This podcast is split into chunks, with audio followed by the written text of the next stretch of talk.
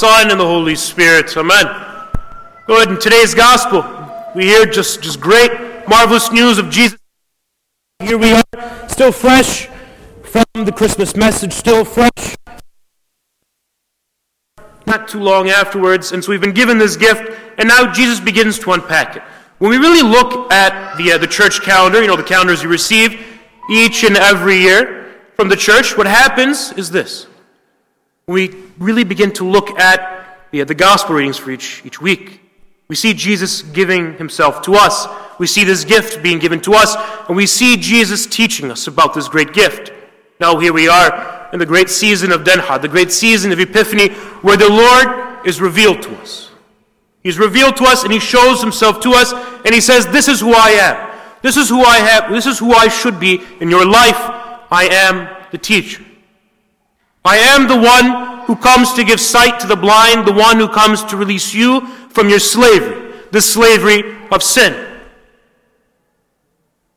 I've come to give you hope. I've come to fulfill all of God's promises. When we look at a Bible, by the way, we hear Jesus opening up to the book of Isaiah. When you look at a Bible, and the reason why it's so confusing to most is this when you look at the Bible, half of the Bible here, this big chunk here, is the Old Testament. It's a large, large chunk of the Bible. The Old Testament is what most people get confused on, most people get hung up on, but we have to look at it with the eyes of Christianity, of Jesus in mind. The Old Testament, where Jesus quotes from, that was all that, was, all that was around during the day. The New Testament had not been written yet because the New Testament is all about Jesus, the eyewitness accounts of Jesus.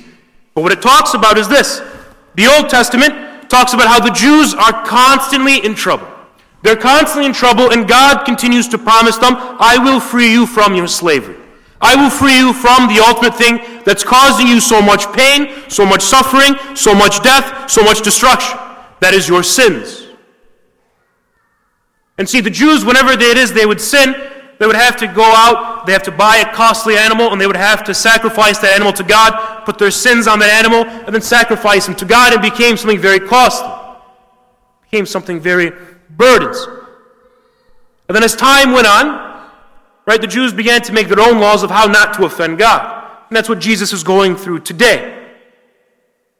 He's going through this idea, right? And he goes through this idea that here I am, it's being fulfilled in the midst of you. Everything that the prophet Isaiah says, where he quotes from the prophet Isaiah, who, by the way, was a prophet 700 years before Jesus. 700 years before Jesus, the prophet Isaiah writes in the Old Testament, he says there's going to be someone who's going to free you from your sins. This mysterious servant. This mysterious servant of God in 700 years' time, doesn't specify when, but soon will come to deliver you from your sins. Everything that God has promised you, the Jewish people, will be fulfilled soon. And not to worry.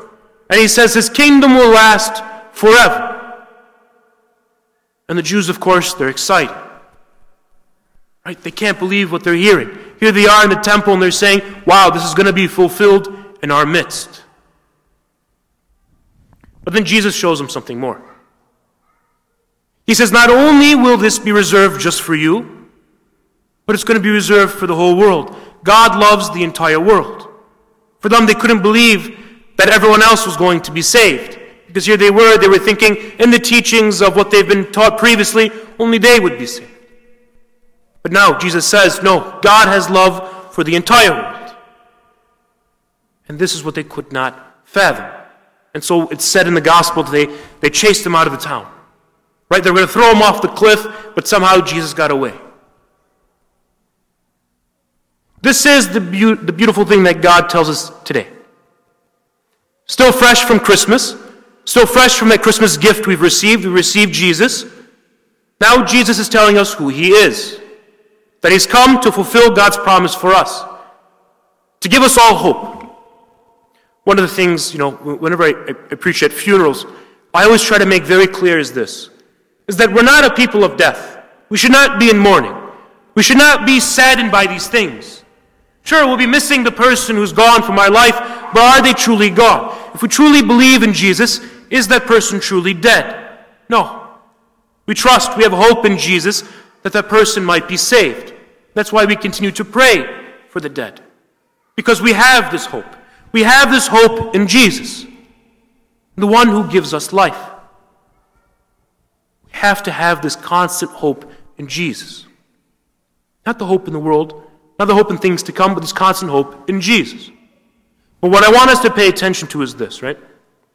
There's two main things I think we can get from this gospel that I think really kind of hit home for all of us. First thing is this message of the church, right? This message of the church. Here we are, we come to church every Sunday. Sometimes in homilies, for example, you know, I might say something up here that might not sit well with you. And for some people, right, they, they, you, you always heard it. Oh, because this person said this, or this priest said this, or this person goes to church, and now because this person goes to church and somehow they've wronged me, or they've done something that doesn't sit right with me, I no longer go to church. I no longer go there. Is that how Jesus acted? Jesus, we're told, it's his custom every Sabbath, every Saturday, to go to the synagogue. He'd go to the synagogue every Saturday, even though he might not have agreed with all these other made up rules the Pharisees have done, and all these laws they put around that they've man made. Jesus still went to the synagogue to worship with the people. We cannot forget that no matter what happens, we have to go to church to worship with God's people. Each and every Sabbath, just as Jesus did. He might have disagreed, but he still went. Second is this. When we see in the gospel that, you know, we see in the gospel that Jesus, he goes, he, he, he leaves the 40 days of silence, the 40 days in the desert, and right after he leaves, he begins his ministry, he goes to his hometown of Nazareth, right? And here he is preaching these beautiful things, and everyone can't believe it. Everyone says, Is this not Joseph's son? Is this not Joseph's son who we saw, you know, uh, you know, playing ball at, at, in the Nazareth and whatever, playing with, with my little kids when he was a kid? Now he's saying that he is the one who's going to fulfill all these things. How is that even possible? Is this not the same one we knew since he was a kid? We've known him all our life. And this is the same Jesus who's going to tell me what to do? They cannot believe. In the same way, Jesus is telling you this. When we have this hope that's been given to us, all of us come to church, we receive something that's much greater than all of us. We have this happiness, this joy that we can't quite explain. This happiness that, that, that precedes all things, that for some reason, no matter how, what's going on in life, we still feel this foundation of Christ's love in our heart, right? As long as we come to church, we understand what Jesus says, but we can't keep it here. We have to go out into the world and proclaim it, but Jesus says that's not going to be easy. It's not at all going to be easy. He says, Live as a Christian, live as my disciple, live as I have taught you. But to be a witness to Jesus in the world is not easy, especially to those who are closest to you. Especially to those who are closest to you. Jesus says a prophet is not welcome in his own country. But the first thing he does when he leaves the 40 days in the desert is he goes to his own country and he preaches. First thing he does is he goes to his own family, those he grew up around, and he preaches. We're called to do the same. We're called to go to our own family, and that's where evangelization starts. That's where we spread the good news. That is where we tell people who Jesus is. Not out there, you know, out in the streets and saying things, you know, you're not, I'm not asking you to go out on Mound and preach on Mound Road. I'm not asking you to do that. I'm asking you to preach to your own families. To preach to your own families who might feel lost, might feel as though that they can't come back to church, who might feel as though, for some reason or another, they've had a bad experience at church and they can't come back to Jesus. That is what Jesus is asking you to preach to today, to your own families. But he's asking you to do that by example. That means praying for others.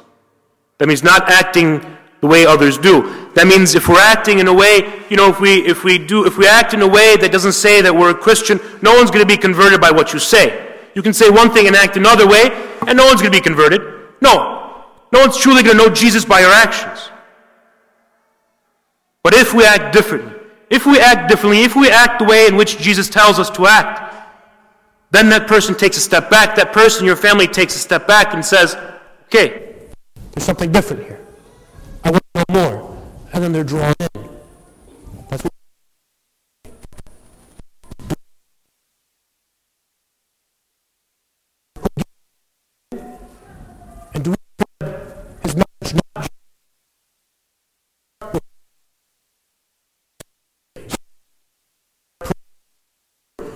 Family.